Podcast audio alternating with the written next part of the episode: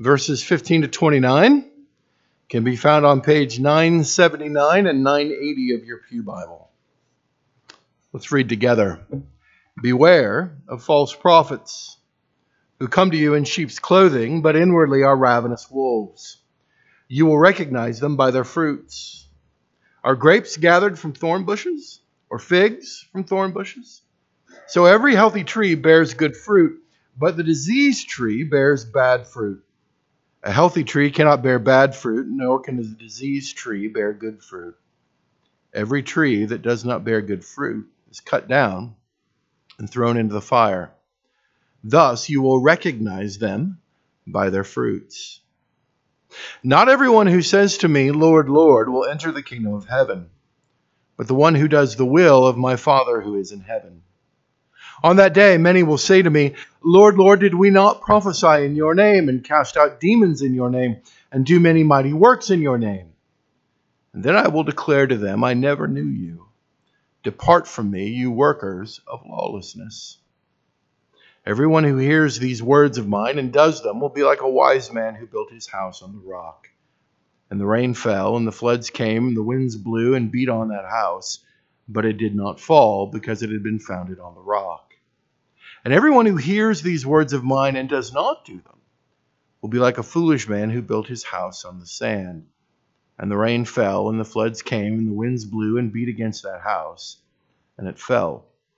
And great was the fall of it. And when Jesus finished these sayings, the crowds were astonished at his teaching, for he was teaching them as one who had authority, and not as the scribes. May God add his blessing to the reading of his word. Let's pray together this morning. Father, uh, now we ask that you would bless these few moments. And that, Lord, as we have just heard from your Son, we would not be those who hear but do not do. We would ask to be those who are faithful both in hearing and by your grace in the doing. We pray all this now in Jesus' name. Amen. So this morning we come to the very end of the Sermon on the Mount, and we need to remember that it is a sermon.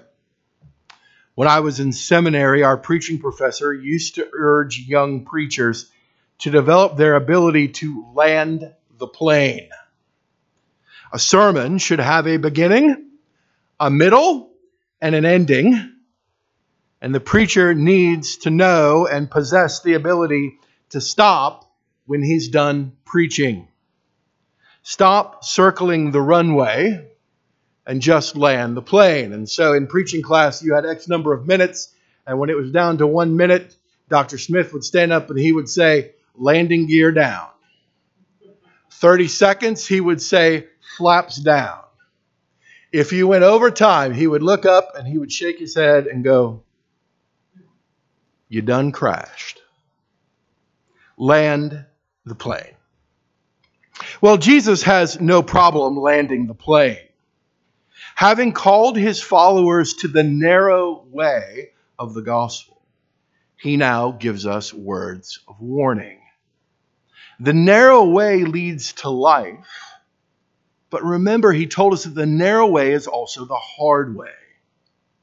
False teachers and false hearers clog the narrow way, and so Jesus' words are clarion call for us. You see, in our text this morning, Jesus is doing something particular, and it's our big idea that you see in the bulletin this morning on page 5. Jesus authoritatively divides his followers from what is false. Jesus authoritatively divides his followers from what is false. So, three points we want to make this morning. First, we need to beware the false teachers. We need to beware the false teachers. Having called us to the narrow way, Jesus reminds us that some of what makes it hard are things that we're actually going to encounter within the church. That some of the things that make living the Christian life difficult are things not that we're going to encounter in the workplace, not necessarily things that we're going to encounter in the world. But one of the things that makes the living the Christian life, makes walking on the narrow way of Jesus particularly difficult, are things that we're going to find and encounter within the church. And so he begins in verse 15 by warning us Beware of the false prophets who come to you in sheep's clothing, but inwardly are ravenous wolves. Now, as Jenny read for us this morning, this is not a new problem for God's people. In fact, all throughout the Old Testament, one of the laments that the prophets have is that those who are supposed to be caring for and shepherding for and faithfully stewarding God's word and the sacraments that God has given his people, they're not doing it.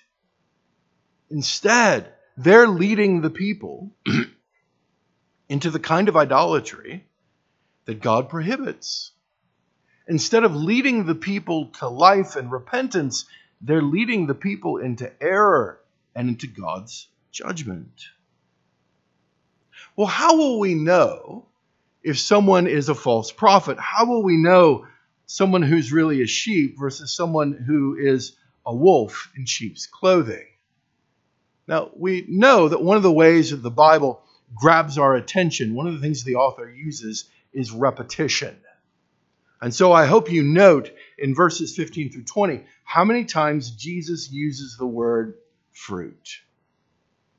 We know those who are true shepherds from those who are false shepherds by the kind of fruit that we see in their ministry.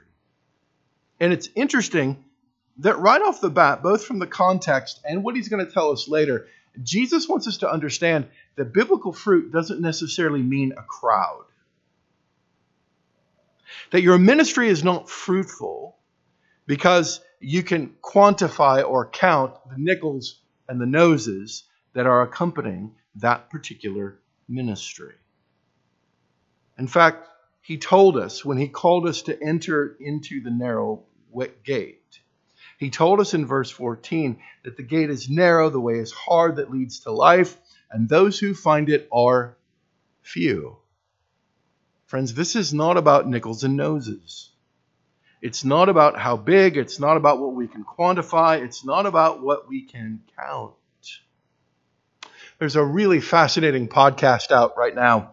It's called The Rise and Fall of Mars Hill. I've, I've mentioned it before. And one of the things that's really terrifying about uh, the podcast is the guy who's done it has gone back and interviewed a bunch of people who were a part of that church, and they will all say to a person, Hey, we knew at a certain point stuff wasn't right. Like we knew there were abuses of power going on. We knew this thing was coming off the tracks, but we looked at how many people were showing up every Sunday. And we looked at how many campuses there were. And we looked at how many copies his book sold. We were looking at all of that. we were going, but there's so much fruit. Well, no, there was lots of stuff.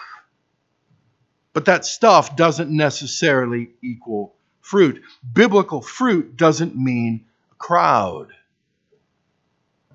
And Jesus is going to remind us that simply because people are hearing doesn't mean that they're hearing the right thing.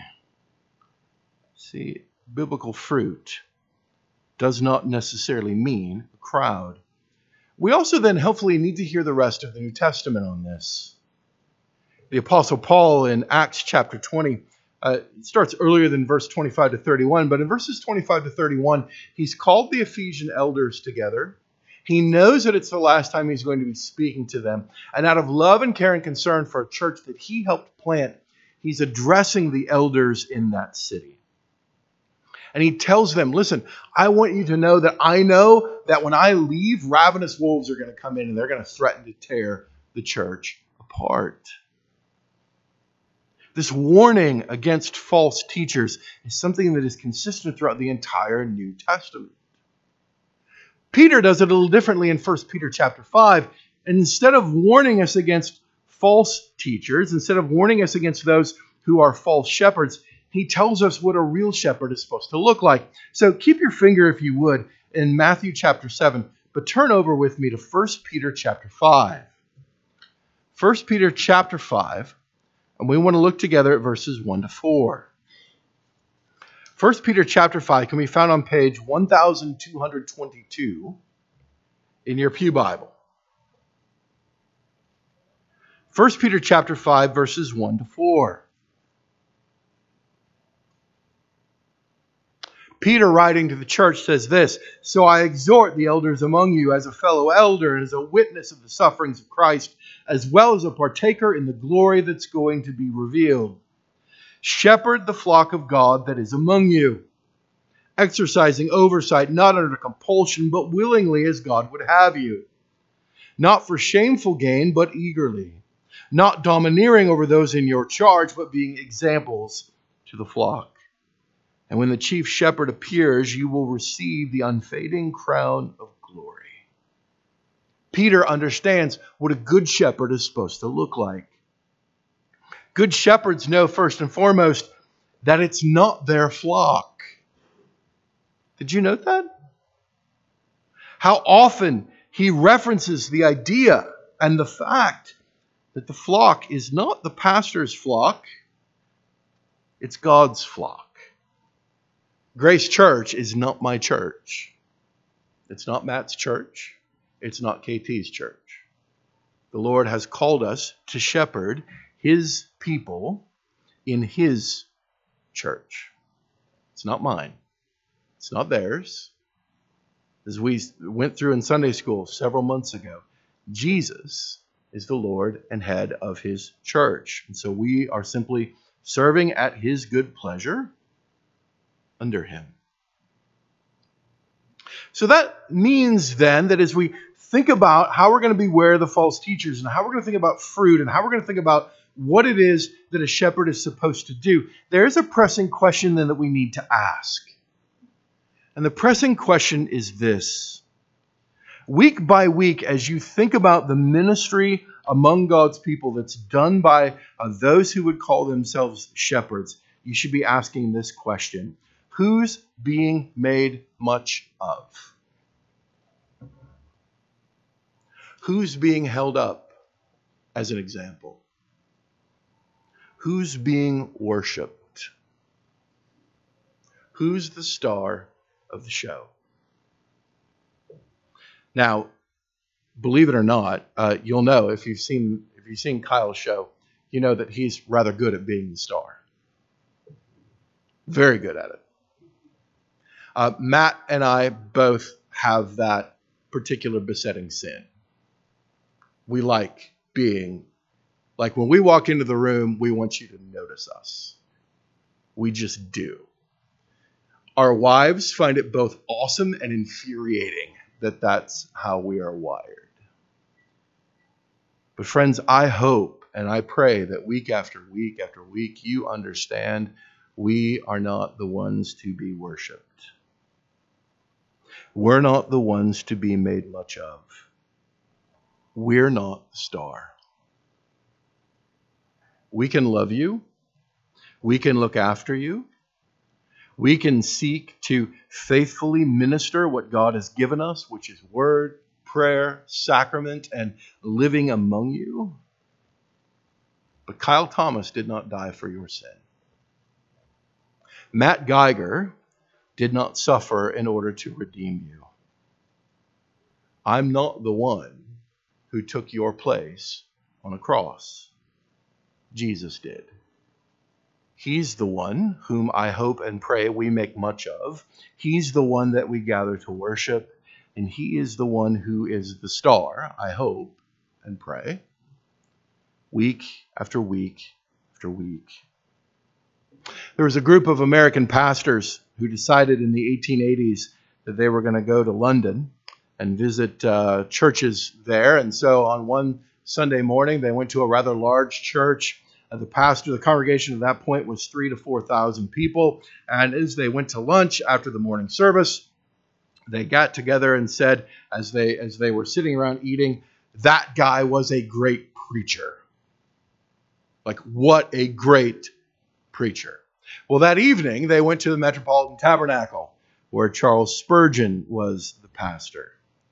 And as they went and had late tea, which is what they do in England, after the evening service, as they were sitting around having their tea, they looked at one another and said, What a great Savior. Friends, that's the difference that we're after here. We don't want you leaving going, Aren't our elders great? We want you leaving going, Isn't our Savior amazing? isn't Jesus a great Savior? But it isn't just those who lead, it isn't just those who shepherd that we need to be aware of. No, we also need to be aware what's going on and what's possible in our own hearts. For Jesus, when he uh, calls us away from what is false, when he seeks to divide us from what is false, knows that oftentimes the greatest enemy to our relationship with him is the person who looks at us in the mirror. And so he wants us to beware the false hearers. He gives us two parables then. The first is about two doers, the second is about two houses.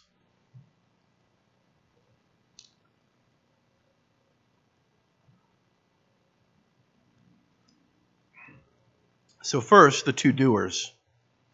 Now, this is a hard text. And it's a text that's been used as a proof text as people talk about and debate their view of spiritual gifts or their view of uh, what are known as the miraculous or charismatic gifts. Those who hold that such gifts are still in effect today will point to this and say, see, Jesus expects that this will be a normal part of your ministry. Cessationists point to this text and say, see, Jesus doesn't expect that this will be a normal part of your ministry. And then it gets even more complicated by the fact that if we read the rest of the book of Matthew, we will see Jesus doing the very things that he's talking about. Jesus will indeed prophesy and cast out demons and do mighty works. In fact, it's one of the ways by which we know that Jesus is really the Messiah. Then we go on and we read in the book of Acts, and what do we see? Peter and Paul and James and John and Andrew and the rest of the crew, what do we see them doing? We see them preaching powerful sermons in Jesus' name. We see them casting out demons in Jesus' name. We see them doing mighty works in Jesus' name. And then, if all that wasn't enough, all of it, as we've noted, is being done in Jesus' name. The folks who Jesus says, listen, your profession of me is a false profession, are walking around doing all that they do in the name of the Lord Jesus Christ. So, how are we supposed to make sense of this? When two opposing sides of a debate within the church are both citing this text and saying, see, it proves our point. What are we supposed to do with it? Well, as we said earlier, let's remember that this is a sermon. And as such, it is a unified whole. And when we come to Jesus' words in verse 21, we're coming at the very end of the sermon. And so we need to stop and ask ourselves okay, uh, what's come before? Is there anything that would precede these words in this sermon that would help us make sense. Well, let's remember that in Matthew chapter 5, at the very beginning of the Sermon on the Mount, Jesus gives us the Beatitudes. And do you remember what he calls his people to in the Beatitudes? He calls us to being poor in spirit. He calls us to being those who mourn, particularly those who mourn our sin. He calls us to meekness. He calls us to hunger and thirst for righteousness, to be merciful, to be pure in heart, to be peacemakers. And he lets us know that we're blessed if indeed we're being persecuted for his namesake. In other words, we're being persecuted for the gospel. But you know what Jesus doesn't mention? He doesn't mention prophesying in his name. He doesn't mention casting out demons. He doesn't mention doing mighty works in his name. No, when Jesus gives us this wonderful manifesto on human flourishing, he wants us to understand that doing his will looks like being poor in spirit and mourning our sin and being meek and hungering and thirsting for righteousness, being merciful, being pure in heart, being peacemakers, and understanding that we're going to be persecuted for his name's sake. He doesn't mention any of these things. Luther, in commenting on this text, has this to say It's a frightening judgment that the Lord, Lord sayers are always busier and more energetic than genuine Christians. See, Jesus is warning us that simply because outwardly something looks really good and it looks really energetic and it's claiming the name of Jesus, and you're going, man, they're just they're getting things done. And by the way, as Americans, we love it when people get stuff done. Jesus says, but listen, that's not what I'm calling you to. I'm calling you to be poor in spirit. I'm calling you to mourn. I'm calling you to be meek. I'm calling you to hunger and thirst for righteousness. I'm calling you to be merciful and pure in heart. I'm calling you to be peacemakers. And I want to let you know that you're going to be persecuted for the sake of the gospel. Friends, simply being busy and slapping Jesus' name on it is not an authentic sign of gospel fruit. And Jesus warns us about the two kinds of doers. He also tells us about two different kinds of houses. Now, it's important to note, I think, that as we think about not just this particular parable, but the one that came before it, is Jesus is talking about people within the church. He's talking about people who would profess to be Christians. He's not talking about uh, pagans out in the street. He's not talking about those people. No, he's talking about us. He's talking to the church. He's talking to those who would profess and seek to do things in his name. And Jesus says one of the things that we need to beware of is that we would hear the word, but we wouldn't do it. We would hear the word, but we wouldn't do it. Now, again, those of you who are parents, particularly if your parent, if your children are below a particular age, uh, you know that if you if you call them to do something and it doesn't get done, what's the question that you ask them? Didn't you hear me? Because we presume that hearing and doing go together. So we have two options, or actually we have three options. Either your kid is just willfully disobedient, which no parent really wants to contemplate, even though we know it's true they actually didn't hear us, which is sort of the, the kindest of the three options, or your kid's just really not very smart. It's one of those three things. And so at that point, uh, you clearly you've talked about this in your house. Okay. I'm going to leave that alone, Sid. Just know your pastor loves you, all right? Which is it? Right? It's hearing and doing, and they have to go together. And in the parable, there are some interesting things that we want to note as Jesus unpacks this difference between hearing and doing. Note when he talks about the two houses and the house that's built on the rock, he doesn't promise you that the house that's going to be built on the rock is going to grow into a great mansion. He doesn't say that it's going to expand. He's not promising you your dream home. No, Jesus' promise is that the house is going to stand. Not that it's going to be the greatest thing you've ever seen. Not that you, like the Clampetts, are going to have a cement pond out back and it's going to be this beautiful place in Beverly Hills. No. He simply promises you that your house is going to stand. And notice that he also doesn't say that your house is going to be spared storms. Both houses face storms. Both houses are asked to withstand the rain, the floods, and the winds that are going to beat on the house. What Jesus is interested here is not sensation, but survival. Jesus isn't worried about how grand and how great and how lovely and how wonderful and whether or not it captures your personality. He's not interested in any of that in this parable. He wants us to know that when the storms of life come, there's only one foundation upon which we can build our house. And so let me ask you this morning what's your foundation? It's well and good to talk about how spiritual you are. It's well and good to say that you believe the Bible. It's well and good to talk about the different preachers that you listen to or the ministries that you think are good. If you can quote some Luther, great. But Jesus is here reminding us that the way our foundation is going to be betrayed is not what we hear or what we know. The way our foundation is betrayed is what do we do? How are we living our life?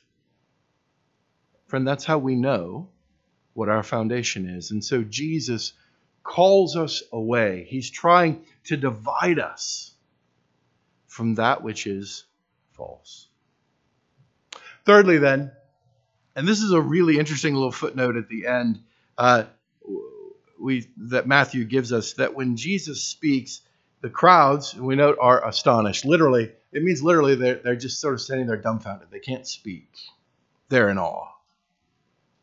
And the reason they are in awe at his teaching is because he's teaching as one who has authority, not as their scribes. Well, that doesn't mean that the scribes uh, were not eloquent. It doesn't mean that the scribes didn't understand rhetoric. It doesn't mean that the scribes didn't know the scriptures. They did.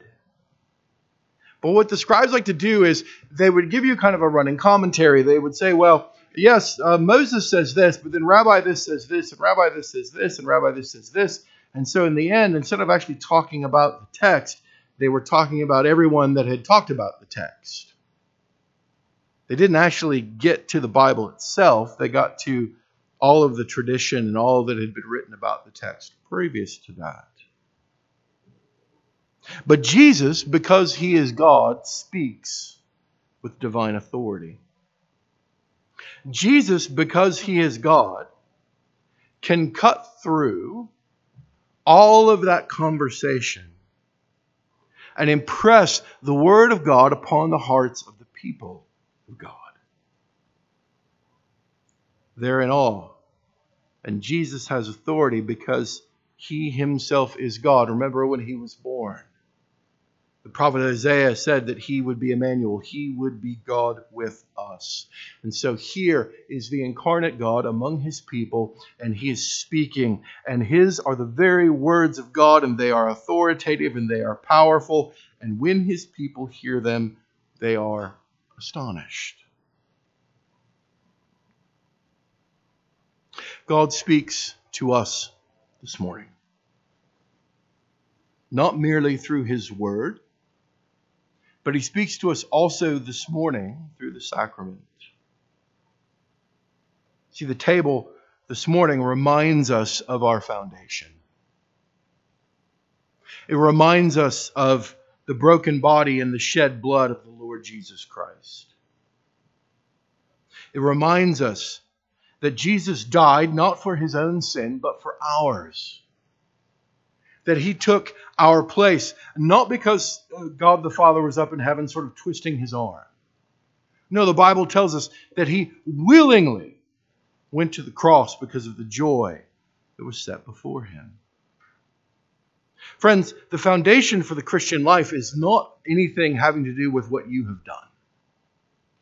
Rather, the foundation for the Christian life is based entirely on what God has done for us through his Son, the Lord Jesus Christ. But it doesn't just remind us. No, the table this morning also strengthens us. I don't know what particular storm you're going through this morning. My guess would be that you're either in the middle of one, you're headed into one, or you've just come out of one. That's kind of how life works. And so, if you're here this morning and wherever you are in your storm, I want you to know that God gives us the gift of the table in order to strengthen us. He gives us the gift of the table, and it's this, it's this tangible reminder of His love and His care and His concern. He is telling us each and every Sunday through the table that He is our God and we are His people. He's strengthening us. He wants us to know He has not left us, He has not abandoned us. And if our house has been built on the foundation of the crucified Lord Jesus, no matter what the storm, it will stand. Let's pray. Father, thank you. Thank you for the work of your Son, the Lord Jesus. Thank you, not just for the words that he spoke that we have been giving our attention to, but thank you uh, for his perfect obedience, even to the point of obedience on a cross. And Lord, uh, we, we bless you this morning, for we know that your Spirit is now going to take this meal and we're going to be strengthened. That you're going to use it for that particular purpose. And so, Lord, uh, for those who are just heading into a storm, uh, Father, we pray that they would understand that storms are a normal part of the Christian life. We hate them, but they're not weird. Uh, they're not somehow living in disobedience. They might be, but simply because there's a storm doesn't mean that they're being disobedient. Father, for those who are in the midst of a storm, I pray that you would give them the peace that passes all understanding. Father, I pray that they would understand that their God is mighty and he has not forgotten them. And Father, for those who are coming out of the storm, I pray that they would rejoice. That they would rejoice because of uh, your word tells us that suffering does its work, that our character may be perfected, that we would look more and more like your Son, the Lord Jesus. And so, Father, would uh, the table this morning strengthen us? Would the table this morning remind us that you have not left us, that you have not forsaken us? but that you are our God and we are your people. For we pray all this now in Jesus' name. Amen.